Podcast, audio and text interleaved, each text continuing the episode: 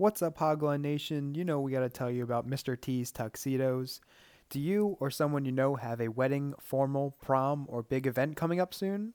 Well, lucky for you, we have you covered.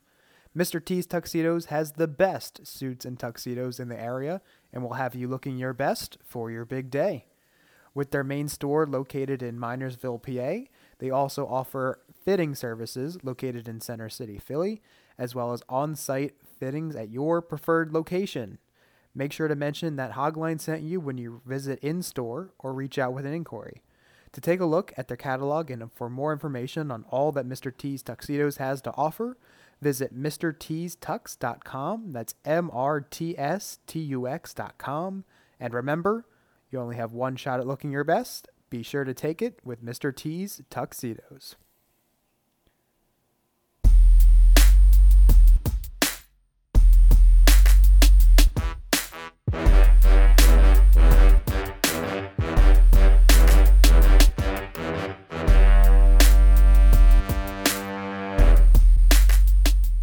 What's going on, Hogline Nation? Welcome back to the Hogline Podcast. I am your host, Mitchell Manis, alongside co-hosts Jack Manis and Andrew Schreffler. And today, today you are listening to the one hundred fifty-eighth episode of the podcast. Welcome back, folks. Week eight is in the books, and I'd say, well, during this week, we'll mark the midway point of the season, already flying by. And we will be taking a look at some news and notes from around the league. And we'll be looking forward to week ten, sorry, week nine, not week ten, and beyond. Uh, as as me and the guys will be giving our mid-season award predictions on today's show. So there's that to look forward to. Um, and as always, lock of the week. How are we feeling today, boys? We have a we have a jam-packed episode. We have a lot of news. I feel there's a lot going on right now. The trade deadline just passed. How how how are we feeling midway through the season? We chilling, bro. Yeah, we good. We cool. We live. Mm-hmm. All right. I guess they're saving their analysis for the segments. Please never. I got do that a call again. I have a game cough. for Jack today. Flu game for Jack today. I know we were joking about you hacking and coughing into the microphone before the episode, but I did not actually think you were going to do it. I just wasn't planning on it. I ask you on behalf of the listeners to please refrain from doing so. So, so as always, we're going to kick today's show off with Eagles rant of the week from Shreff. The Eagles defeated the Detroit Lions. What was it? thirty, no, forty-one six. Yeah, something like that. It was around that. that it got area. out of hand pretty quickly.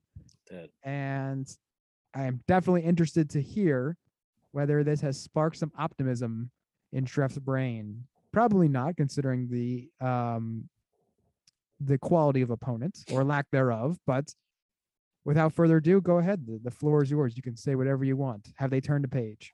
Thanks, Mitchell. I appreciate it. Um, no, they haven't turned a page. Um, it was a, it was definitely a, a win. You know, it, it counts. Um, Lions, I think we came in this week. I think a lot of people were saying like, and I, I agreed, the Lions are like maybe the best, like going into this week, we're like the best, like oh and seven team that anyone's ever seen. Like they've stayed competitive in pretty much every game. Um, Eagles dispelled that pretty quickly. Um, I finally, for once in my life, came with some stats, um, which I felt was helpful. I'll start off by saying, because I know you guys like my quick, like one or two words uh, summary yeah. of the game. Yeah. Um, the first thing I have here says Eagles, not bad. um wasn't so, wasn't your adjective last week bad? It was it was very bad, I think, or something. Okay, like so, so it, not, not bad. bad not bad not bad All right. um five yards per carry, four rushing T Ds. That was uh w- one of the big things that we've talked about is their lack of rushing game, which has never really been an issue until this year. It seems like they addressed that, um and of course in, in typical Eagles fashion, uh Kenneth Gainwell, who's been like one of the few bright spots of this team, just like didn't play.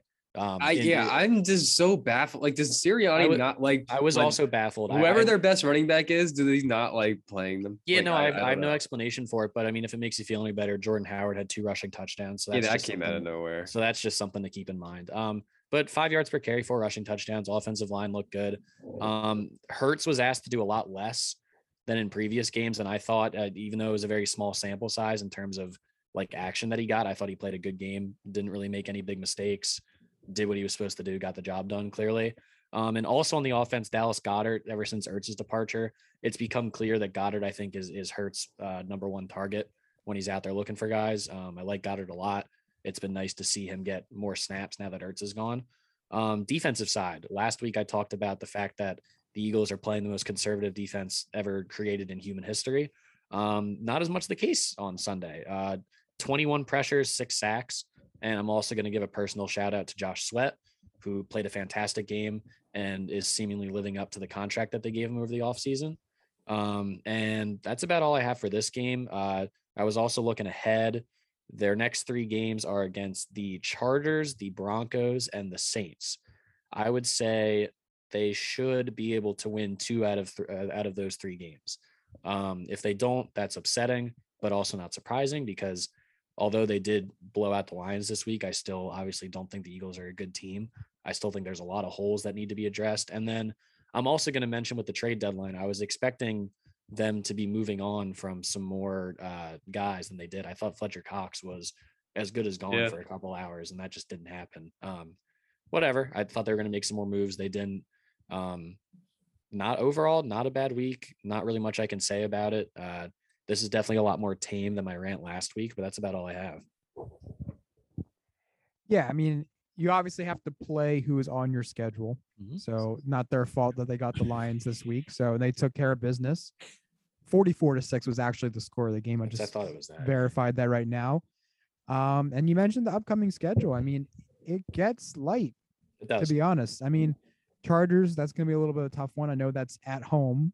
Yeah. Chargers have, Chargers have to go cross country, but still tough opponent. Then, like you said, Broncos, who haven't looked great at all. Saints, who just lost Jameis Winston, and Michael Thomas is confirmed out for the year. We will get to that later on in the news and notes segment. Then they get the Giants, Jets, football team, Giants, football team. So yeah, some, I mean, it, it's their form. It's their form to take. I, I don't. I don't need them to like win all these games. I just. I there isn't really, besides this Chargers game coming up, there's not really a game on this schedule that they should be getting like completely outplayed. Like the, these games should all be close coming down the stretch here. Right. And I also think it, we did, you did kind of mention it briefly, but you know, arguably their best rushing game comes when Miles Sanders doesn't play. That's kind Seems of that way. ironic. So whatever. And I guess we can move on. But the last thing I do want to say here is what, what do you, what do you want to happen for the rest of the season? Like, do you, from listening to Philadelphia sports radio, which is definitely a uh, a snapshot of how the fan base is feeling, clearly, because they regularly take callers and whatnot. Oh, yes. I feel like it's kind of um, a tough spot to be in. You know, most of the fans are kind of in agreement in that they don't really want them to go nine and eight, eight and nine, sneak into the playoffs, because it's kind of putting over, in their eyes, a Band-Aid over a, a large open wound, you know, kind of temporarily making it seem like things are going to work out. But ultimately, in their eyes, a regime change is going to be the only thing that kind of pushes the needle further for this franchise. So what do you think? Do you want them to stay competitive and try to win as many games as possible? Or I know they're three and five, and that's technically, they're only one game out of a wild card spot midway through the season here. But what what is your hopes for the remaining part of the season? I wanted to ask.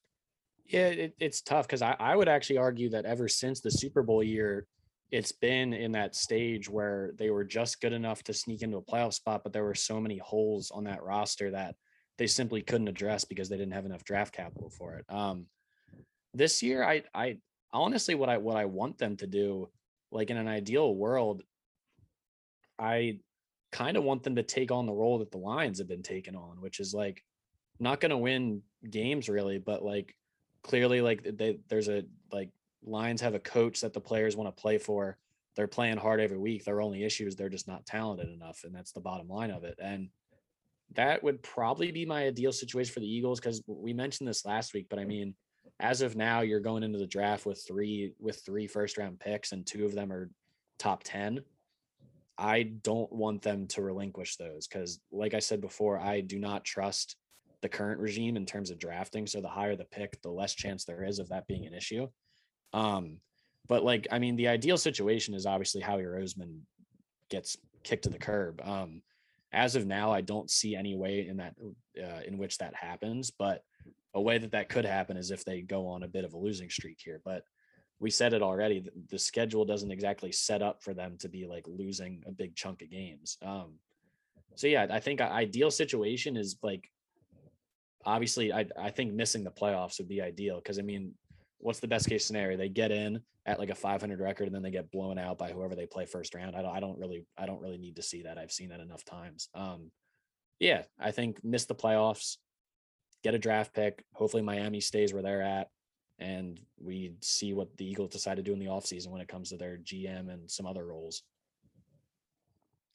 I like that. Yeah, fair enough. I mean, it's, um, I think, as you said, I think your answer was pr- pretty perfect. The most important thing should be in establishing a culture that Agreed. the players want. They buy into Sirianni, yeah, Jonathan Gannon, and the whole entire coaching staff. And it, it, it feels like there's optimism going forward. Maybe they don't win a lot of games, but they kind of just, they play hard every week and they're not an, they're not an, they're not a team you can just count as an automatic win. And they play teams tough. I think that's the best case scenario for this yeah. team, and a lot of draft capital, and they can go a lot of different directions. So, all right, that's the Eagles through week eight. They take on the Chargers, as we mentioned, at four oh five on Sunday at Lincoln Financial Field. We will see how they do there. We're going to move on to the news and notes of the N F L, which there seems to be a ton. Yeah. Anywhere from trades to injuries to felonies. Other things, yes. there's there's a lot of lot of news going on. So we will start with probably the biggest story of the week, which was Henry Ruggs of the Las Vegas Raiders, uh, twenty twenty N F L draft pick, uh, was coming along decently in his second season here in the N F L. He was he is being charged with a D U I, um, and it caused the death of one woman, I believe, according to Adam Schefter, and he reported from the police that her name was Tina Tintor. She's like I don't know, twenty-three I, or something like that. She was young, right? Uh, her and her dog have passed away as a result of the uh, the crash. And also, according to reports, Henry Ruggs was going one hundred fifty-six miles per hour. His blood alcohol level were more than double the legal limit. And he also allegedly had a loaded gun in the car. So a whole mess of things there. And it very, very sadly resulted in the loss of a life. Ruggs, in all likelihood, will... you know, I think it's definitely a very, very good chance he doesn't play ever again. Yeah. And, um, you know, it's, it's just, there's nothing really to say other than it's a very sad situation. And, um, you know, just a very, very, very irresponsible mistake and very costly mistake to make. So, yeah, I don't know. I was very shocked when I read this. I mean, at first it wasn't reported that he had a D U I. You thought that maybe he just got in a car crash, so you weren't exactly sure on the details. But then when that came out, you know, it's um, yeah, you know, you you can't have much sympathy for the guy if, if you know decides to do that. So yeah, I I don't I always in that situation like I you know you're making millions of dollars and you can't get an Uber. Yeah. Yeah, I mean, that that's just, it, it's hard to put yourself in that mindset. I mean, because that just seems like the very obvious thing to do. But I mean, I, some people. The other, don't the other think. thing that shocked me was that I, I believe his girlfriend was in the car with him. Correct. Um, I don't know. I think she was. I like, you got to have like better people in your circle that are like, hey, maybe. Like, I, I don't know where, like what he was up to at that time, because didn't th- this happened at like three thirty in the morning or something. Then it? it was, it was, late. yeah. I like, if you're a, a pro player, you, you got to have a better circle of people around you that are like, dude, you got to like not do that. Like, I, I don't know. It did. It just seems like there was no, there was no accountability across the board by, by anyone, especially him. And it, it just, it crazy that this conversation should even be happening. I also can like this is the night before practice. Like, how many of these players? Yeah, I, I mean, obviously not recklessly, you know, drunkenly driving, but like, going how out, many of these players yeah. are going out and are out this late, like the night before the practice? I, I that, I'm curious. I'd say more. That. My guess would be more than you'd expect, probably. Yeah, I, I don't know. That's. Yeah, exactly. And um, yeah, like Schreff said, I feel like you have to look at the people around you, because uh, I mean, ultimately, he's responsible for his own actions, but sure. you know, that certainly, in all likelihood, didn't help the situation. Uh, and I, I think I read or heard somewhere that if you if you're a professional athlete and you're in that situation where you're going out somewhere and you um, had a, a few more drinks than you would have expected, I'm pretty sure you can just call the team facility and they will order. Oh, I'm sure. They yeah. will order a, you know, a Lyft or an Uber, however it is, just to get you home safely. Um, yeah, I gotta, I gotta look at it again. I thought I saw something that the N F L has some form of partnership with Uber. So like, I don't like there, there were options to avoid this, and he simply just did not take those options. I'm sure a lot of people like, it's a very smart thing on the N F L and teams to have, but like a lot of athletes don't want to admit, you know, that they're out that late, that drunk. So it's a shame. Yeah, a horrible, devastating situation. Right, exactly. And yeah, obviously that's the main, you know, concern of ours. We want to, our thoughts and prayers are with that woman's family, um, and that, that passed away. But, I mean, you know, from a football conversation, how much can the Raiders take? I mean, first the John Gruden thing a couple weeks ago, and then this. I mean, I don't, I, you have to think, what well, what's the tipping point? Is this team going to completely implode? I mean, there's just so much, so much noise coming out of here. Yeah, it's just, it's constant. I, I don't know, man. I, uh, that, um, that team culture is, uh, is, is quite something, I guess. I don't, I don't know. I don't know what else to say. I, I, I don't know how many more, um, times Derek Carr can say that he forgives someone for what they did. I think he's running out of forgiveness at this point. Um, Yeah, they're they're in they're in shambles, and I, I don't understand how they've continued. I mean, they they're they're still like a half decent team too. That's what's great. Like after that Gruden firing, I was like, I don't know if they're going to be able to keep this going.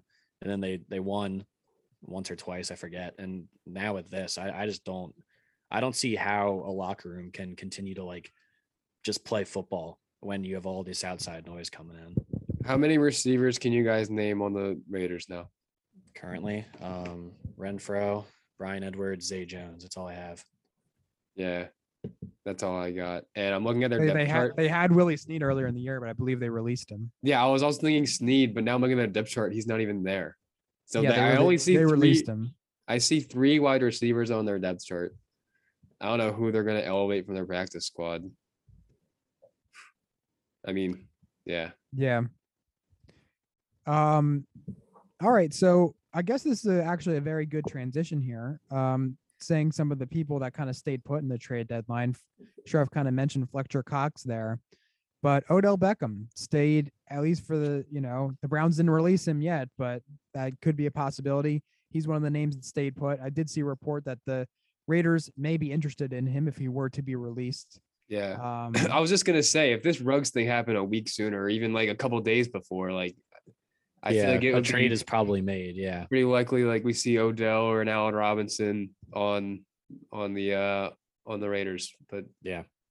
Nevertheless, we still might see it. Yeah, as Mitchell said, and I got a I saw a report right before um, we started recording that the Browns are likely to release him, and I'm sure you guys saw the report that he was excused from practice excused today. He from showed practice. Up, yeah, he showed up re- like expecting and ready to practice, but they excused him. Um, Kevin Stefanski was quoted to say to the team, he's essentially not even on the team right now. Um, do you guys, I didn't read like into too much detail in the situation. I have to imagine that something that his dad did has some effect on this. You saw, you, I saw reports saw that? that his dad was posting videos or highlights of Baker not throwing to Odell when he's wide open. um, That's got to be something. Like Browns just seem like in disarray right now. They they are, but like I'm I'm very much on the side of. I mean, it, it's been pretty well documented that Odell can create some some headaches within organizations. Um, whether or not that like impacts his play or not, that's I mean, whatever. However you feel about it, but I feel like with, with, with a team like the Browns, one, they, they, they weren't using him in the first place. So it's not like right. they really need, need him at this point, but also I feel like with, with the core that they have there, they have they have too good of a core to be getting distracted by guys who just don't want to be there. Yeah. Um, if this was the Browns of old, when they were losing like ninety percent of their games for the year, I'd say it's not as big of a deal. If you have a guy there who's a little bit of a, maybe a little bit of a diva, but on a team like this, when you have legitimate like playoff aspirations, legitimate like title hopes, I, you, you can't have a guy like that messing up the locker room. Right. The Browns is the Browns. Mm-hmm. Brown's gonna Brown. Uh, yeah, no, but in all seriousness, I think it would be kind of wise to maybe even just part ways and release him at this yeah. point, just because it's too important for the franchise. You know, this season's is there's higher stakes involved as a, you know, compared to the last twenty years. This is more, you actually have a chance. So you can't do anything. You have to do everything in your power to not jeopardize that. And I think yeah. that means moving on from Odell. So yeah, it'll be interesting to see what happens as a result of this. I did not even know about his dad posting that video. Oh yeah. So, yeah. Uh, that's, that's funny. That's breaking news to me. So can I talk a little about the Browns? I, Just to maybe gloat real quick on the recap of the game uh, against the Steelers, um, I listened to Around the N F L uh, podcast. Um, one of the hosts, uh, Mark Sessler, he's a Browns fan, and it it sounds like Browns fans are like pretty devastated from this loss. They, after the uh, playoff game last year in Heinz Field, how that whole thing transpired and Browns kind of dominated the entire game. They were really Browns fans in Cleveland were hoping for uh, a shift in this rivalry between the Steelers and Browns, but and they wanted to carry that momentum into this year, but the Steelers came in and took care of business in Cleveland without a kicker for the almost the whole game. Um, yeah, it was. I didn't until I listened to around, to around the N F L recapping this week's games. I didn't realize how much of an uh, impact this had on Cleveland fans. And I guess it kind of makes sense after, I mean, Big Ben's record in against Cleveland. Do you guys, Mitchell, probably know what it is. Treff, do you know what it is? No, but I'm sure he's, he's probably won like two thirds of his games against. I think it's twenty-four like and three. It's yeah. twenty-five, oh, so twenty-five, two and one. Okay. So it's, yeah. even, better, it's even better. Yeah. Okay, yeah. Cool. Um, That's, I mean, I was going to wow. say that, I mean, the Browns, you could argue the Browns kind of treated that Steelers playoff game last year like their Super Bowl. They did. So it, I mean, when I, it's hard for me to put my, put myself in a, in the shoes of Browns fans. Cause I can't imagine the, the pain that there's been. So I, I understand from their perspective, how their mindset would be if you, if you win a game like that last season, you come into this season with the same exact team. Like obviously there's going to be expectations. And I think another, a big, another big aspect of this team this year is we, the roller coaster of Baker Mayfield in terms of like how we view him. Like there was at one point where you're like, yeah, he's a game manager, he whatever, he's not going to win you games. Last season, he had some moments where we were like, oh boy, the Browns might have like found their guy. And now it seems like we're back to that point where it's like, yeah, he like kind of stinks. So he he needs to get more consistent. I think that with a lot of teams, it starts with a quarterback, and he simply hasn't been good this year. Um, I'm not counting them out by any means because, I mean, they, they still have top to bottom one of the better rosters in the N F L, but they they got to work out kind of who like the leaders of this team are and who's going to step up and give them some some momentum. Exactly. And another very, very important game coming up this week against Cincinnati, and I believe it's in Cincinnati. So I believe you're right. It's uh they're right back at it, man. I mean, if they don't win this, it's going to be tough sledding them down the stretch of the season. So, you know, it does not uh certainly doesn't light up Uh, excuse me, lighten up um, this week. I don't know their schedule going forward, but still, I mean, they got to uh, they got to get a victory here. Uh, still, a lot of other news. They're very active week, I'd say. Um, I don't even know where we want to go next, but I guess Rams. we can just Rams. Okay, I was gonna say no Deshaun Watson trade, which we don't have to spend too much time on, but everyone, yeah. I don't know. I think it would have. I would have probably expected him not to be moved. So I wasn't yeah. super shocked by it.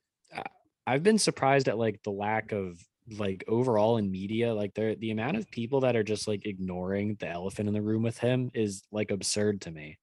Like there were people who were like surprised that he wasn't moved. And it's like, uh, do you guys forget like the offseason this man has had? Like that, if I was any N F L G M ever, I would not even consider a trade for him. So yeah. no, it, it it doesn't surprise me whatsoever that he wasn't moved. And I'd be I'd be shocked if he ever ends up on it. Like unless he gets this legal stuff worked out, like I don't I don't see him moving teams ever. I I, I completely agree. I mean, you cannot give up no. the price that you you have to pay to get him until this is cleared up. It's yep. just it's way too risky. You have to give up way too much draft capital to to make the move. So I mean, I guess the, it's all like all the reports are saying that Miami is the team that would have probably done it. But again, I just, I don't know. It, I, I kind of see what you're saying. I feel like it's being still overlooked because that's just such a major it's someone, factor at play. It was like Schefter, Schefter, someone tweeted a picture and it was like just, it was a picture of Watson. The caption was just like, to be continued. And it was like, dude, like he, he has like twenty-two sexual assault charges. Like it, like, Like there's there's some other stuff that has to be worked out before a football conversation can even like come into play. Yeah. So yeah, that was certainly not surprising, at least not to us here uh, in the Hogline Studios. No. Uh, we can move on to the Rams here, as Schreff wanted to, but they oh, yeah. acquire Von Miller from the Denver Broncos, uh, multi Pro Bowl, All Pro pass rusher. For I believe it was two day two twenty twenty-two picks, second, second and a third or something like that. I forget exactly what it was. Yeah, right. So Von Miller, um, obviously on the back nine of his career, but probably still has a little bit of good football left to contribute towards a, a winning team. And the Rams just got uh, even better. I know we all were super super high on the Rams coming into the season, and their play thus far, and this this recent acquisition of Miller uh would I would assume not cause us to change that prediction. So no um but I, I think it was a good trade for both sides. I was I was surprised at what uh Denver got back. I think two two day two picks is solid for that. um I think they I think they did the right thing moving on from him, and in the words of our friend Kevin Anthony, the, the Rams the Rams just got a whole lot scurrier. um Von Von Von hasn't had like the best season, but I think the fact that someone else on his defensive line that's going to be getting double teamed on every play probably helps him a little bit. If I had to guess, um, they're just that they're going to be a menace on defense. And this is also the Rams have been known to not worry about draft picks. Um, I think they're at the moment now they might only have one pick or something in this draft. Um, this is like the first time where I like completely agree with the move. I think this is the first time where I. I've considered the Rams to be like one of the top dogs in the in the conference to the point where a trade like that would actually help them. Um, so I, I loved it from both sides. I agree. Um, yeah, makes the Rams more dominant. But what does this say about the Broncos? I mean, they're four, they're four and three right now. Yeah, yeah. Could be in the mix of things. I mean, I guess it shows that their front office is not confident in this team. As I, don't I would like them. to, I would like to hang my hat on that. I had them at four wins for the whole season, so they're not going to win a game the rest of the season. There you go. Um, yeah. Place that bet, Jack, for only four win Broncos. Get it in there. Put the money okay. where the mouth is. You're going to go on a thirteen game losing streak. Wait, no, that's too many games. ten, ten, ten. ten. eleven. They could. Nine. I, nine. Nine games. They're four and four. Yeah, nine. Except they play the except they play the Eagles in two weeks. So we'll see. But yeah. Right. So yeah, I just I just love how the Rams just say screw draft picks and they don't care. Like, tomorrow's not guaranteed. Let's win right exactly. now. I just I just think that's such a we could all we could all die tomorrow. The Rams at least want to have the best team in football before that. Exactly. I just think that's such a fun, exciting way to play. Um They may be screwed in a year or two, uh, but you know, if they get, if a get Super that Bowl, ring, it doesn't matter. Yeah, it, it makes it all worth it if, if yeah. that happens. So I saw a meme and it was like, Rams really had the first overall pick, took Jared Goff, and we're like, nope, never again. We're not drafting never anyone again. ever again. Yeah. No more draft picks. We can't do it. The Eagle, the Eagles should adopt that method, honestly. But yeah, no, I'm I'm very excited to say. I think they already said that he's gonna, he's probably gonna play. Yeah, um, on Sunday. So I'm I'm very excited to see to see how they look. Exactly. He makes his debut Sunday Night Football versus the Tennessee Titans. So yeah. which would have been a great game. Would have been. Oh, yeah, I know. It just, I mean, we'll get to it in a second here, but, you know, no Derrick Henry uh, for this foreseeable future. So we're kind of robbed of that matchup. The, you know, Aaron Donald and the Rams defense versus Derrick Henry and the and the potent Titans offense. So we're kind of robbed of that. So and then Aaron Rodgers, which we will also get to in a second. Oh, no, no Mahomes or Aaron Rodgers, which I don't think they've played each other yet in their careers. They didn't play um, two years ago. Home, Mahomes was out with the his couple weeks with the knee injury. Mm-hmm. So I don't think they've played. And we're robbed of that matchup as, as well. And who knows? I mean, Rodgers getting up there, so we, we may not they might not have another opportunity to play each other, you know. Yeah. Little so, COVID boy. Exactly. So uh, we we'll get we'll just talk about Aaron Rodgers right now. Did he fake his yeah. vaccine card? Yeah, pretty much. He, he uh, I saw something they they said he um he went to the doctor and got like a boost in like the uh like antibodies.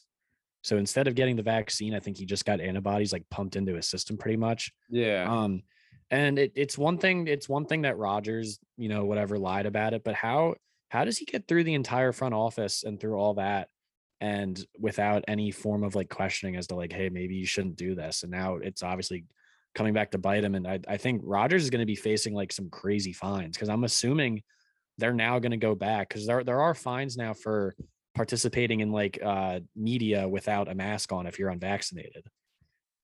So yeah. like if they're if, if the N F L is doing like their due diligence, they're I'm assuming going to go back through all the interviews he's done. Like he's he's gonna right. get he's gonna get rolled with some with some fines, I think. So Shreff, what he did, just to clarify, he the front office was aware of what he did. I it's the way it seems. It seems like everyone in in the Green Bay front office knew that he wasn't vaccinated. And instead of just owning up to that, they decided to just lie. I, I don't know how else to explain it. They just lied. But okay. So, all right. So he got the antibodies injected in him. Yeah. He got like pumped with, an- I don't know. It's a weird. Like, why not just get vaccinated? Hey man, you're asking the wrong person. I don't know. I don't know. It, it, it's Aaron Rodgers. He, he loves his family. So I don't know, but yeah. Yeah, because I think someone asked him earlier in the offseason, they said, are you vaccinated? And he said, mm-hmm. I am I am immunized against the virus. Yeah, there you go. He, he was dancing around that one real nicely. He yeah, lie. So, technically not, I guess, but uh, it's just dumb. Yeah, yeah this, which is weird. Situation's so weird. It's just dumb. Like, a lot of dumb stuff happened. And I mean, I just have to add this anecdote here. But it's it's kind of a thing with our fantasy league that Kieran Kieran every player he drafts just yeah career that's where players' careers go to die. Sure, this is crazy. That just this season alone, and there's countless countless examples we go over the past decade plus of this league. But just in this year alone, first round pick Saquon Barkley, he has not played many games this year. Aaron Rodgers, Aaron Rodgers with this thing missing a game because of COVID, boy. and yeah. he. Fax's vaccine card. Who knows? Henry Ruggs, never going to play football again. Oh. Dallas Goedert got COVID. Um, Juju. So, J- Juju oh, out for boy. the season. So the list goes on and on and on. And I mean, I think one year, I think it was two years ago, he drafted Steven Gostkowski, who literally never missed a career game. I think that's when he was out for the season. I don't think he's kicked since. I think Kieran ended the career of Steven Gostkowski. He's, a, waste, which, he's a wasteland over there. So it's it's just without fail every year, a cluster of players just get injured or face legal issues. It's just it's it's really insane. Like how, his number one overall pick, David Johnson. Yeah, David Johnson had a historic year. Picks him the next year, he breaks his wrist and only plays two games. I also year. drafted him that year, so I can feel his pain on that one. Exactly. So it's just. Every year without fail. I just wanted to go on that little tangent there, but because we're talking about a lot of his players and today's news and notes. But last thing we'll say with the with the um kind of headlines of this past week are the the injuries that ensued um in week eight. Not a good week for that. As we mentioned, Derrick Henry out six to ten weeks. He broke the fifth metatarsal in his foot. He had surgery a couple of days ago, and he, you know, by all indications, was a successful surgery. So he's now in the rehab process and hopes to get back out there for a playoff push for uh, Tennessee. And Jameis Winston also tore his A C L. Unfortunately, he will be out for the season. And Michael Thomas, although he never played in a game, he will miss the rest of the season because he, I guess, is behind schedule and recovering from his offseason ankle injury. He's so too busy flexing. Exactly. So the Saints uh, definitely lose some key pieces here. Titans lose their most important player. What do you guys think it has on uh, impact this has on the two franchises for the remainder of this season?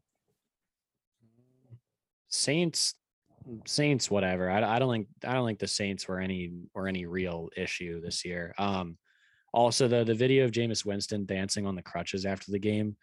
I I, I love Jameis Winston so much. I he he has such a soft spot in my heart. I, I love that man. Um, Does this mean we get the Taysom Hill show again? Is it? Are we gonna have to sit through Taysom Hill football? Yes, we yep. are.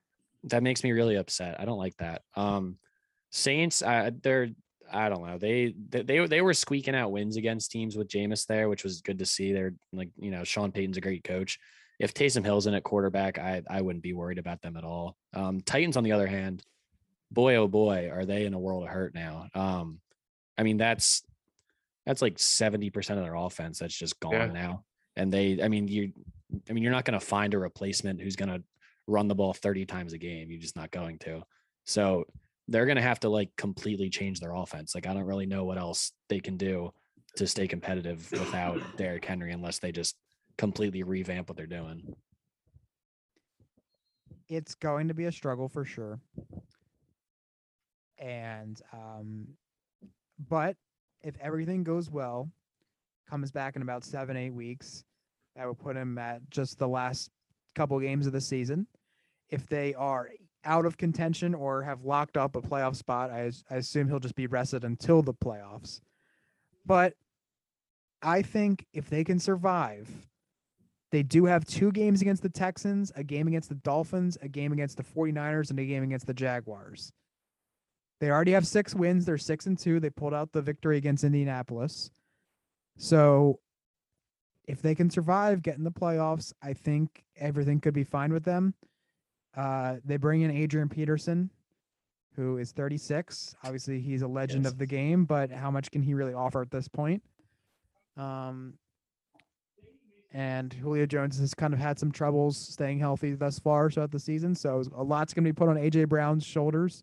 But if there's anyone to carry the load besides Derrick Henry, um, it would be him. So it'll be interesting to see how they, I mean, it's, they're in a tough spot this week with um, going on the road to Los Angeles. But, you know, like, as I mentioned, they got two against the Texans. They got the Jags again, who they always destroy no matter what.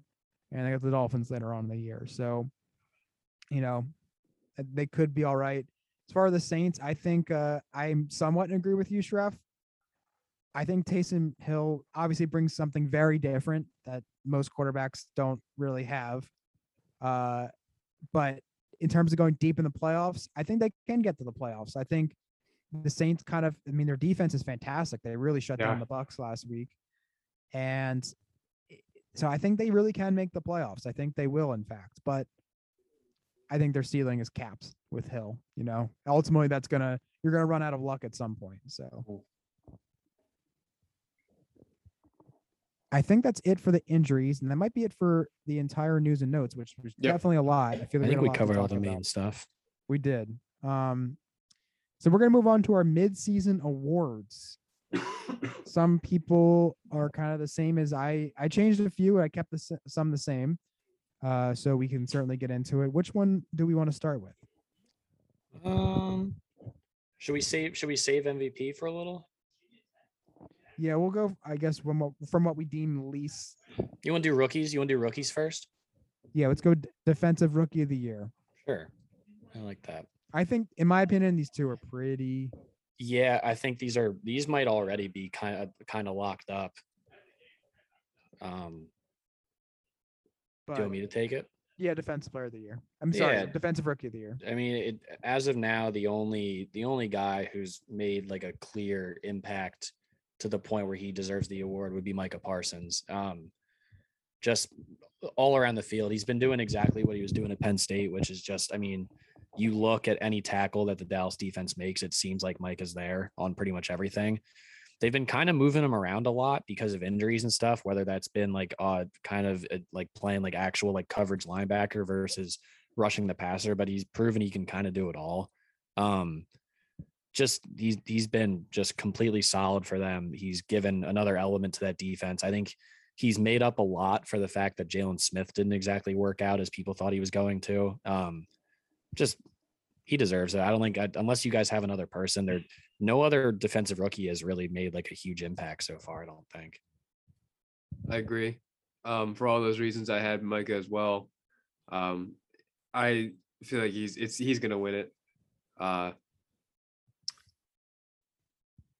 also he- Cowboys are a very talked about team and showed a lot on primetime, and his national exposure is just another reason he's going to get it. I think that's the only thing, yeah. other, only other thing else I could think of.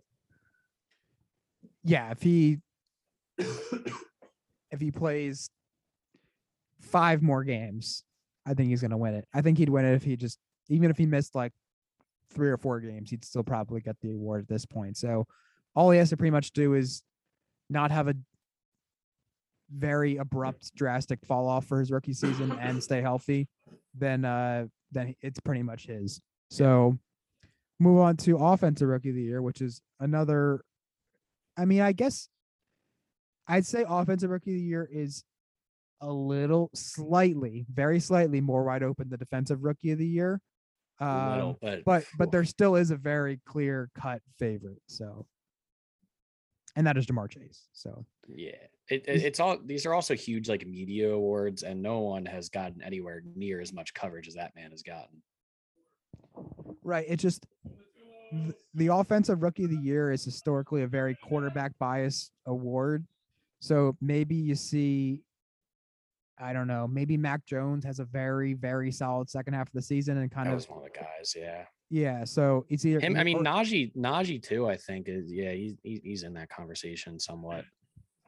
Certainly. But I just think, you know, Trevor, it would have to be Trevor Lawrence or Mac Jones. If they have a very strong second half of the season, obviously they're big name, first round talent quarterbacks, and just off that quarterback bias, that's why I said it's slightly more wide open. But Jamar Chase, I mean, is just having, he's probably, he he's on pace, I believe, to do better than Justin Jefferson, who had one of the best rookie seasons of all time for a wide receiver. So I don't know.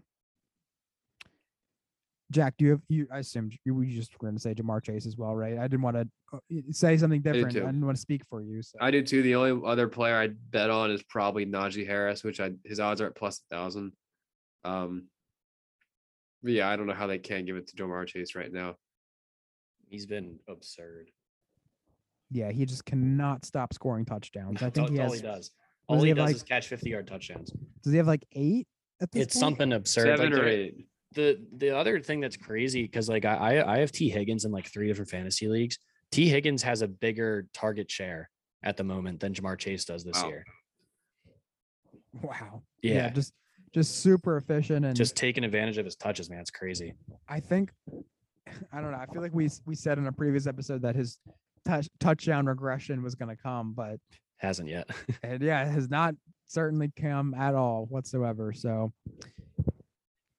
Who is going to be the coach of the year? This is a tough one. I um, I, my pick is not. I can. It, I I have the narrative in my head for this guy to win it, but it's not. I wouldn't. I don't know if it's necessarily my gun to my head pick, but go ahead. Yeah, I, I have. I have two guys written down. One is someone that I've talked about a lot, um, with Brandon Staley.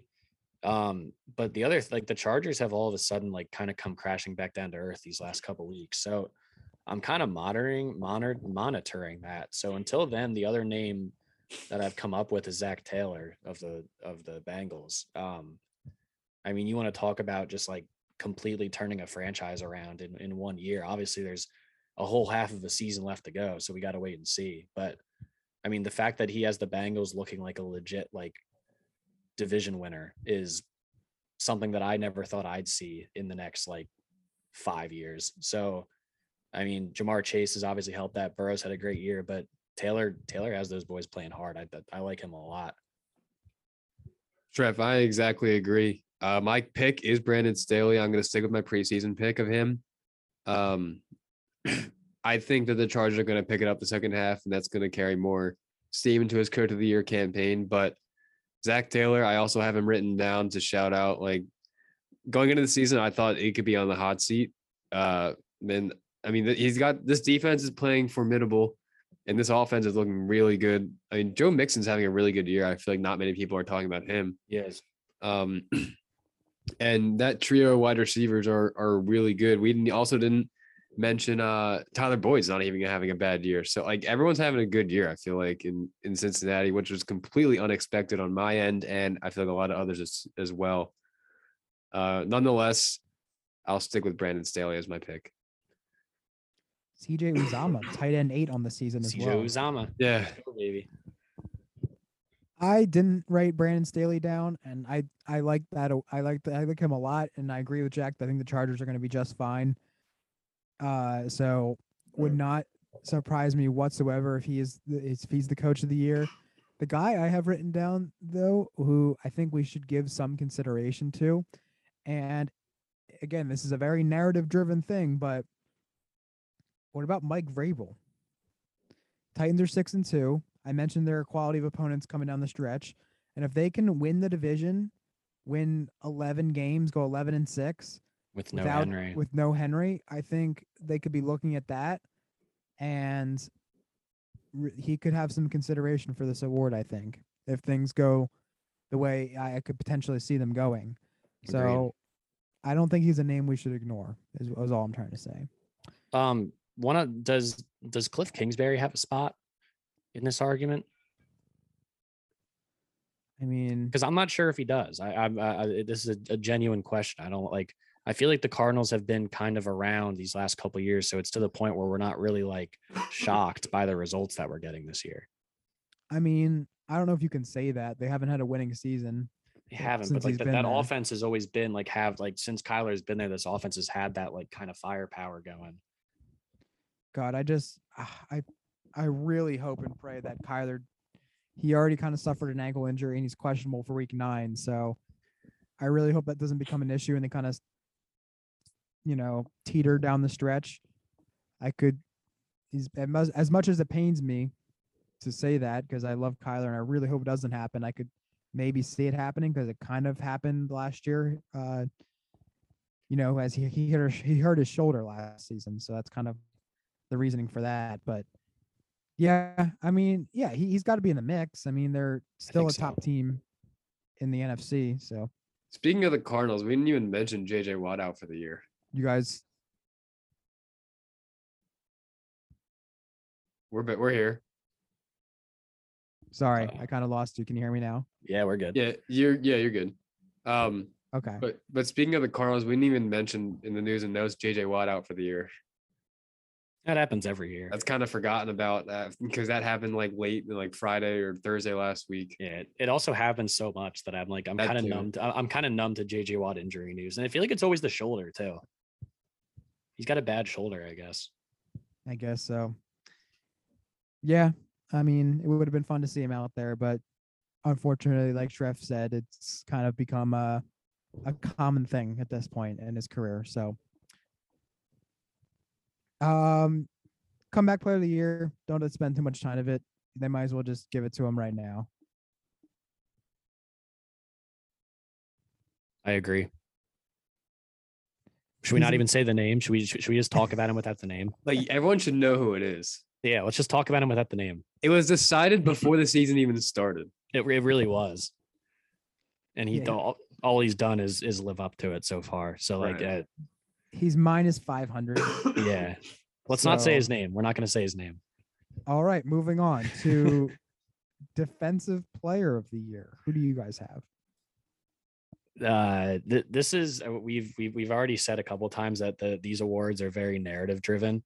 Um, so this guy, while I know like on Twitter, there's been some uprising about, oh, he, he's not like, uh, he's not this like lockdown corner that everyone like thinks he is, but just based on picks alone, I mean, Trayvon Diggs is is putting up quite the quite the argument for this award right now.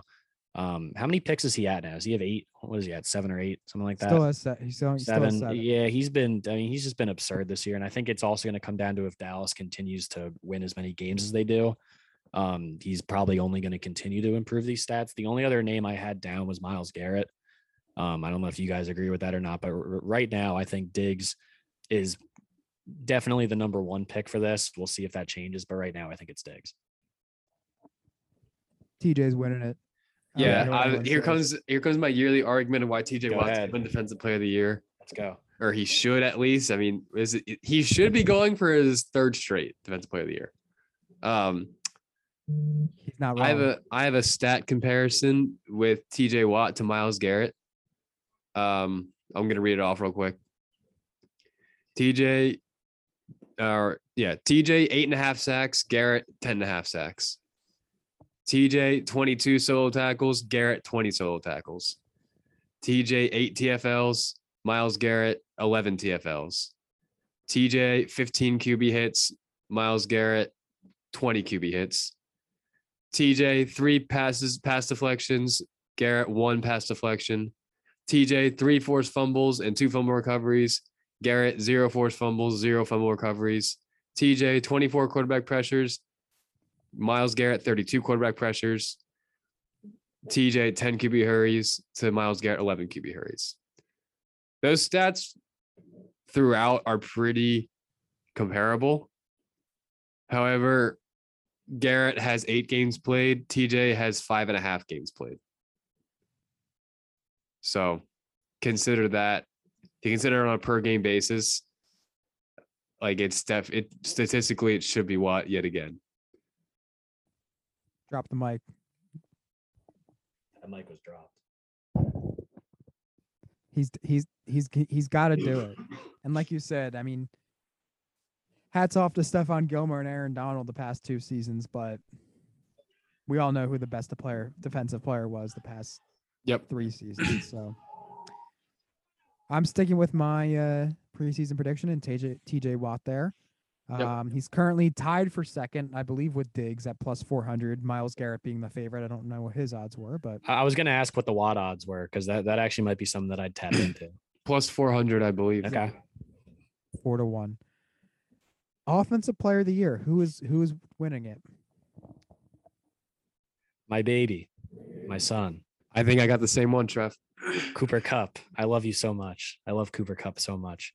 Um, I mean, Like he's, it, it's at a point now, like he, he's on pace for like a, a very historic, like wide receiver season. Like yeah. I, it's, it, it's just every game, even his like, so like I'm, I'm doing air quotes for all the listeners out there, but he, even his bad games have been like fine. Like it, it's more of a reflection of this offense in general with Stafford there now. I, I think it, it opens up so many new things, but Cooper Kupp has just been absolutely absurd this year. And I, I don't know.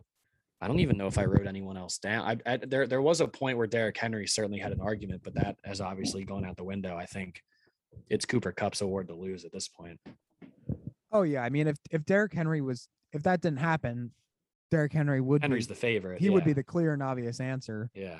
Derrick Henry, prior to this week, going into week eight, had the most fantasy points out of anyone, including quarterbacks. Not just running backs, not just receivers. Out of everyone in the N F L, he had the most fantasy points. He doesn't even catch format. the ball that much. Like it, it, she's just running the ball.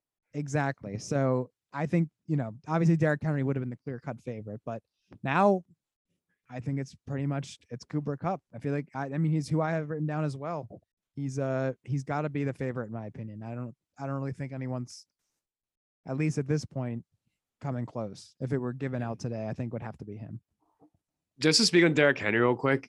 I, last night I was looking, I was looking at rushing leader odds, and I really wanted to place on Derrick Henry still. Like he dropped to I, the fact that he like is even still listed is insane. Yeah. But I think he even dropped only dropped to like seventh, and he's like plus thirteen hundred. Or I don't. Uh, I'll try to look right now. But well, like how many? He, how many yards is he at now? He's at like nine hundred thirty-seven. I think he's still, that, that means he's probably still going to finish in the top like what, like fifteen running backs for the year. Probably higher than that, honestly. Well, dude, hold on. Think about it. Like, what if Henry comes back after six weeks? It, yeah, I don't. I, I So, okay, he's the one, That'd two, three, four, five, six, that. seven, eight, ninth favorite at plus thirty-five hundred. Um, I was thinking that I was, I was trying to read as many reports as possible to see the possibility. Like, I, I know it is labeled at six to ten weeks. It really seems like it's going to be like the rest of the regular season he's going to miss. So, like, but I can't. Also, but if he if it if it was six weeks, I'm gonna do that. I, I'd hammer that right yeah. now because. And also counterpoint, if if anyone's gonna come back from a six to ten week injury in six weeks, it's probably Derrick Henry. Just do it. Yeah, do it. Put a dollar on it. No, so put like put like thirty cents on it. In six weeks, what would that? What week would that slate him to play in? I would take us to week what fourteen, fifteen.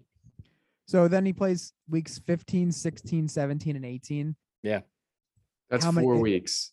Realistically, he can get four hundred yards there for that, fantasy managers. Dude, more. He's not getting. He's not. He's gonna average more than one hundred yards a week. Okay, so if he played those weeks, he could get fourteen hundred yards. He might rush for a thousand yards in those four weeks. Let's say he averaged like one hundred fifty yards through four weeks. That's six hundred, right? Yeah. Yeah. So that's plus what? It's like I said, nine thirty-seven. Yeah, so he's sitting at like fifteen hundred. Yeah, I mean that's. That's if it was like a six-week injury, I'd bet on him right now. Yeah, he, he wouldn't. He wouldn't average one hundred fifty yards. He was, he was averaging like one hundred twenty-five, and I. Yeah, but late got, season Derrick Henry. Come on, right, Mitchell. Come on. Com- coming off of the foot injury, though, I don't know. Uh, it's just remarkable how much of a lead he already has. I wonder what week he's going to relinquish that that that title. Right, it's probably going to take like five weeks for someone to even catch him. So I don't know. It's certainly interesting. I mean, yeah, it's just like, you're right. Just the fact that he's still listed there is insane. Right. So uh, what back to this though, about? Did anyone, I have Cooper Kupp. Mitchell, what do you, you have anything different? No, no, I have Cooper Kupp. I, I honestly forgot we were doing awards for a second. Yeah. Got so caught up in the um, brilliance of Derrick Henry, but so yeah, Cooper Kupp. And we'll move on to our final award. Here is the M V P. Who do you guys have? This is kind of a tough, like, I mean, it's right tough. Now, Kyler, Kyler's the, the one, I think. I think he has to be, but I think that there's, there's so many other guys that I think like deserve name recognition for it. Like off the top of my head, like Josh Allen hasn't been like crazy good this year, but like if the Bills keep rolling the way they're rolling, I, I think Allen's going to have a good shot at it. I think Stafford deserves a lot more talk about it. Um, trying to think who else. Those Even are kind of Brady. Many. Brady, I think, yeah, there's like Brady there's a lot leads of quarter- in, Brady leads in yards and passing touchdowns. There's a lot of quarterbacks out there that I not a lot, but there's a, a, a solid handful that I think deserve some form of recognition. Lamar, maybe. Maybe even Lamar. Bye week, people really forgot about him. That's true. That's a good point, Mitchell. Even if, yeah, I mean, and, and also like, even if the Packers, like with all this Rodgers stuff, like if the Packers keep winning with Rodgers in there, I, I think Rodgers deserves some form of recognition as well. That's a. I think, re- sorry to cut you off. You keep, keep going. Dak too, actually. Dak. Okay. Yeah. Um, but that's a really good point about Lamar. Like to consider what I know that's a debate as long as time what M V P really means, but. Like how valuable Lamar is to the Ravens. Like this team was devastated yeah. by injuries. Uh, and you know, he is not, he has them at, at the top of arguably the best division in football. And he's putting up insane numbers per usual. Um, I feel like he should get Lamar should get more recognition. I don't know if I'd bet on him because again, this is a very narrative driven award. Not a lot of people are talking about him, but hey, maybe it's just because it's bye week and people could talk about him if he plays like Lamar the second half of the season. Um, my pick is Josh Allen. I looking at the stats, he's kind of below. He's kind of he's kind of low on passing totals right now, and uh, that's because they just they had they already had their bye week. Um, I was, so I, I looked at all the stats and everything. Also, Schreff mentioned the Bills. I feel like the Bills are likely to get the one seed. So that's going to help Allen a lot. Seems that way. Yeah. Once I kind of made this determination, like I liked Allen, I went to the DraftKings odds and I saw Allen at plus sixteen hundred, like the fifth favorite. And I was like getting really excited. Like, oh wow, this is really good value. But then I was looking at passing leaders, not M V P. M V P, he is the favorite. So I guess I'm in agreement with the sports books, but Josh Allen is my pick. Schreff, did you say your official pick? I, I think I, as of now, it's still Kyler. Um, if, if I if I was going to give you a number two, I think Allen probably is my number two, simply because of the Bills in, in general. Um, but I mean, it, if this Cardinals offense keeps doing what they're doing, I I, I think it's got to be Kyler this year. In my opinion, as much of a Kyler fan I am, the M V P is Matthew Stafford. There we go. We're torn, boys. We're torn. I would give it to him. They just they they look like, I think they're the best team in the N F L. I don't disagree. And he's there's no stopping him right now. This is exactly how I thought it would play out, to be honest. I mean, and I just he's brilliant. They just you just you know the there's just such a difference between Goff and him. I mean, right. Yeah, clearly now there is, but I'm saying even Goff with the Rams and Stafford with the Rams. It's just the the vibe is just so different. They just they feel like they're gonna. They just feel like a magical team, in my opinion. So I'm going with Matthew Stafford right now. He's tied for second. He's plus six hundred. So there you have it. We all have different M V Ps. Good. I like that. Is it time? It's time. All right. I'm excited for this one. It is time for Lock of the Week. Allow me to recap how we did last week, as I can pull it up right here. Mitchell made a jump in the standings, didn't he? He did. Yes. Because we uh, both went, yeah, I mean, yeah, he did make a jump. It wasn't like a huge jump, but he did make a jump. Yeah. So last week, as they mentioned, I did regain the lead in the standings. I selected the Cowboys minus two and a half, which was before Dak was ruled out. And then I saw he was ruled out. I'm like, oh, great. Well, that's a loss. Because the line shifted to Cowboys plus three. And here we go. Cooper Little Rush comes out here. Cooper Rush. Cooper Rush comes out here and does his thing, and they they win by four, and they cover the two and a half anyway. So never in doubt. I get one point there. And then also the pick I was very confident in, Giants plus nine and a half. They play the Chiefs right down to the end. They lose by three, but they cover comfortably. And we will certainly continue to fade the Chiefs, because the Chiefs are uh, – terrible against the spread over the last year and a half. But anyway, I digress. I get two points there, or two wins, if you will. Jack correctly selected the Titans at plus one and a half. They win in overtime against the Colts. But he was, and we all were, way off on the Lions at plus three and a half, and they lose yeah, by just a little bit, thirty-eight. I thought so, they were going to backdoor cover. He, yeah, they, they were close. So Jack goes one and one. Schreff also goes one and one because he selected the Cowboys along with me at minus two and a half, but he foolishly doubted the Manning curse and True. went with the went I with did. the Bucks minus five. I'm sorry and a half. For doubting it. I will. I, I I do have to mention I was going to take that Titans game and I didn't do it because I didn't want to have two of the same. And looking back on it, what a what an absolutely foolish decision by me. Wait, who was on the Manning cast? Was it Josh Allen this week, or was that a week? No, it, well, it, yeah, it, it was Josh Allen this week. Uh-oh. So you know keep it in mind. Play. Keep it in mind. You know who they play? I'm staying. I'm staying real far away. They play the Jacksonville Jaguars. So. Oh, watch out.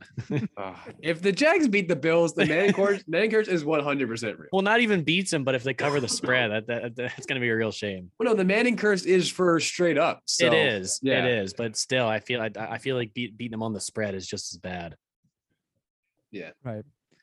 All right. So I'm at seven and five, and Jack and Treff are both six, five, and one. So a very, very tight race here. Have we have we had a an oh and two week yet? I went oh and two in week six. Okay. And that is the only one. I feel like I've gone one and one like pretty much every week. Yeah, I've uh I went oh and two, but I'm in the lead. That's funny. There we go. Um, all right. So week nine, who is gonna go first? I think I went first last week, so someone else go. Jack, you go. Got it. Sure. You go. I got five games written down. Um, well, first off, uh, we talked about it in our group chat, but the Packers real quick. Uh, on Monday, as soon as I saw the Packers were underdogs, they were like plus one hundred against the Chiefs. I went moneyline Packers. Then two days later, this Aaron Rodgers stuff comes out. He's not playing, so kind of got screwed on that. Um, and then now the Packers are plus seven and a half. Um, anyway. So I, I would take the Packers this week if Rodgers was healthy, but that's not happening. Uh, I'm going with the Chargers minus two.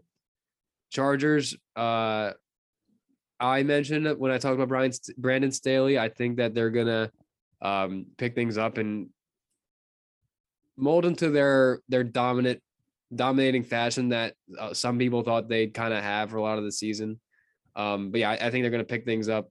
Uh, they're coming off their bye week, so more time to prepare against an Eagles team that I really just don't think is that good. So pack or Chargers minus two, which I, I think that spread is small. It is. I small. think that the talent difference between the teams is significant.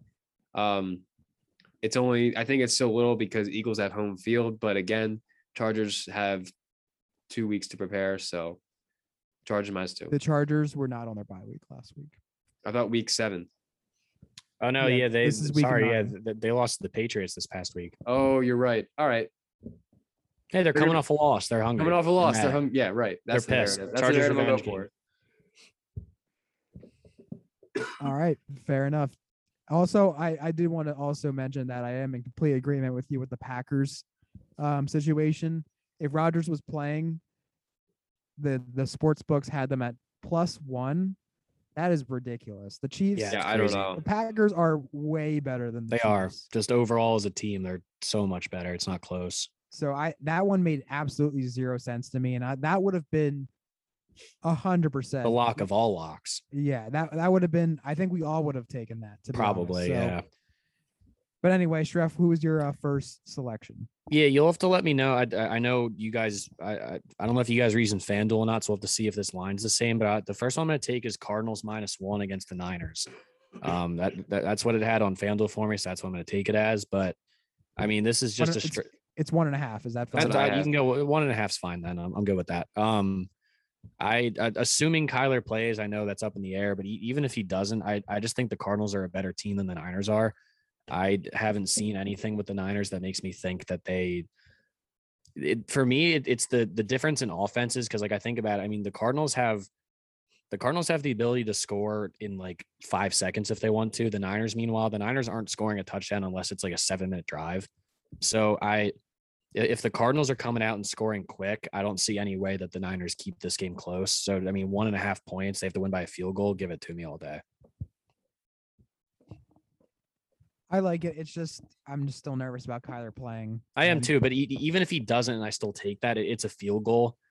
And I like the way the Niners play offense. It, it like it, that game's going to probably come down close either way. So I, I, I like my chances coming down the stretch if it is close. I bet on this game last night when I saw it was a pick'em. This was, I, it was yesterday before more Kyler news came out that like he's, there's a, stronger likelihood of him playing today as there was yesterday. So that's why the line shift is one and a half. But even if it was, Kyle, if, as Shreff said, even if Kyler's out, I think the 49ers just aren't that good. And I agree. I honestly think it's like a pretty even game. Uh, like I think Cardinals could, could, and maybe even should still win. Like the Cardinals were yeah. undefe- like they're the undefeated, last undefeated team, you know? Yeah. I was they're a really was, good like, team. This is, This is more me picking against the Niners than it is picking yeah. the Cardinals, realistically.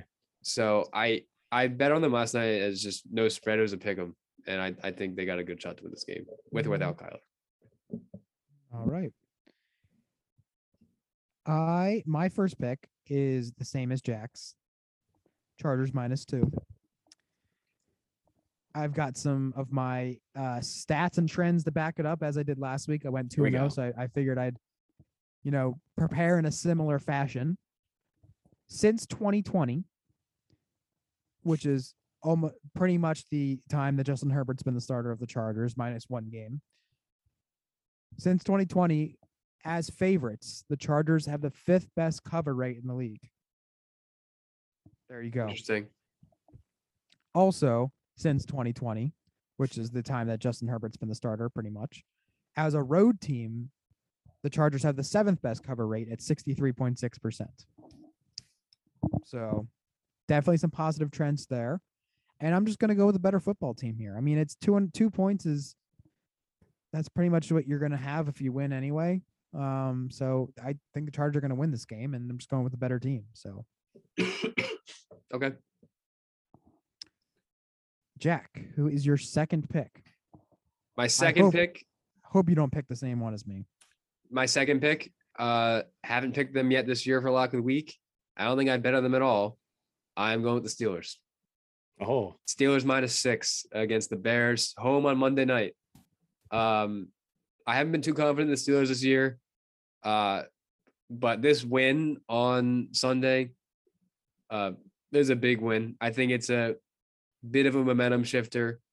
Uh, as I said on last week's episode, this, this stretch of three weeks, um, Browns last week, Bears this week, Lions in the following week, are must wins games for the Steelers because our schedule gets pretty tough uh, down the stretch towards the end of the season. So I think the Steelers are going to capitalize on a weaker opponent in the Bears and the Lions next week as well. Um, Steelers are also home. I think that's a plus. Bears have some injuries. I don't know. Max, Khalil Mack's status up in the air. Uh, I don't think David Montgomery is going to be back. He could be. Uh, they have another injury in defense I'm forgetting. Maybe Kyle Fuller. I don't remember. Oh, wow. Uh, but yeah, also the Steelers like beat would have covered this spread against the Browns last week. I know it's fifteen ten, but if we have a kicker, then that game is obviously seventeen ten. We just didn't kick two extra points because didn't have a kicker. So if we went on the road and beat the Browns by a touchdown, I should be confident in us beating the Bears, a worse team at home, by a touchdown. That's good. That's some good logic there. Um, Very good logic. Not my pick, so that's good. But Shreff, who is your second pick? Yeah, th- this this is one I'm excited for. I'm I'm gonna go the, the complete opposite of logic here, and I'm I'm gonna I'm gonna I'm putting all my chips in one basket, and and the person that's holding the basket is is uh, is Mike White. Um, oh, I'm I'm gonna be taking the Jets plus ten and a half against. The I had this game written down too. I like um, this one. I. I love Mike White, and and and and I'll and I'll tell you what, boys. I don't know why I love him, but I, I love him. And once again, this is another thing that this Colts team is very confusing to me. Right? They've they've won some games these past couple weeks, and also lost last week to Tennessee. I can't figure out the identity of this team, and I I don't really see a scenario where they come out and just blow out the Jets. I I don't see it, and I'm not sure why, because I know the Jets are obviously very bad at football. Um, but Mike White, that's all, all I'm going to say. Two words, two words for this weekend, Mike White. That's all I'm going to say. That's all I have for you, Mike White. You guys want me to list all the quarterbacks that have thrown for four hundred oh, plus yards it. and three oh. touchdowns oh, in their please. N F L debut? Please yeah. do. Mike White. I'm sipping my tea right now as we speak. Mike White. That's the end of the list. Give me Mike, give me Mike White. Give me Mike White. Yeah, Plus I mean, ten and a half. That, that's so many points. They did it last. They they already did it last week. Give them to me again. They did yeah. it against a better team last week too. I'll, right. Give them to me again. The Jets, two wins oddly enough have come against the Titans and the Bengals. Amen. Two of the better teams in the N F L this year. So that's very odd. Let's roll, Mike White. But my golden rule is to never bet on the road team on Thursday Night Football. Too late, Mike White. Hmm. So is that? Uh, do you have any stats behind that? Absolutely no stats. Uh, no, Michael, no, no, no. Oh, oh, for Mitchell, yeah. I I don't have them in front of me, but I know it's non-favorable. Okay, don't care. That. Don't care, Mike White. I yeah, I for all I agree with Shreff for all the reasons said about Mike White and what we've been saying. I, I haven't uh, given you a single reason for Mike White. I just keep saying his name.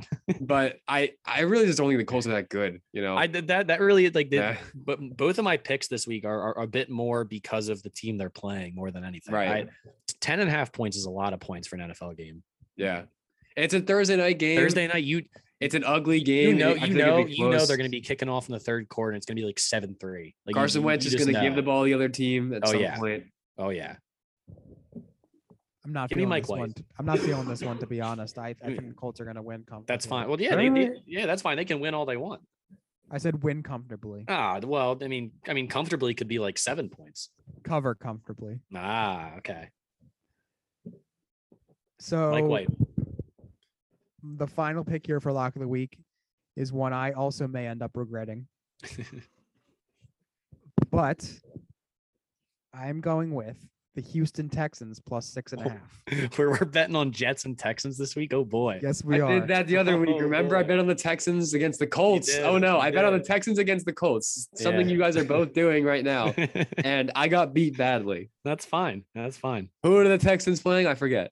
The Texans are six and a half point underdogs against the Miami Dolphins. Yeah, they are. Imagine if Watson got traded this week. And That'd be crazy. So crazy. The Texans, although their record would not indicate, they're not as bad against the spread as you may think. They're only four and four, so they're middle of the pack in covering. The main X factor in this is, and I'm I'm I'm taking a risk here because if Davis Mills is the starter here, then I would not have done this. But yeah. I am I'm gonna you're banking on Tyrod, banking on Tyrod to be in there. If Tyrod's in there, I'm one hundred percent confident they're gonna cover. If it's Davis Mills, I still think they have a chance to cover, but I'm marginally less confident at that point. Tyrod Taylor in his career starts against the spread is twenty-seven, nineteen, and three.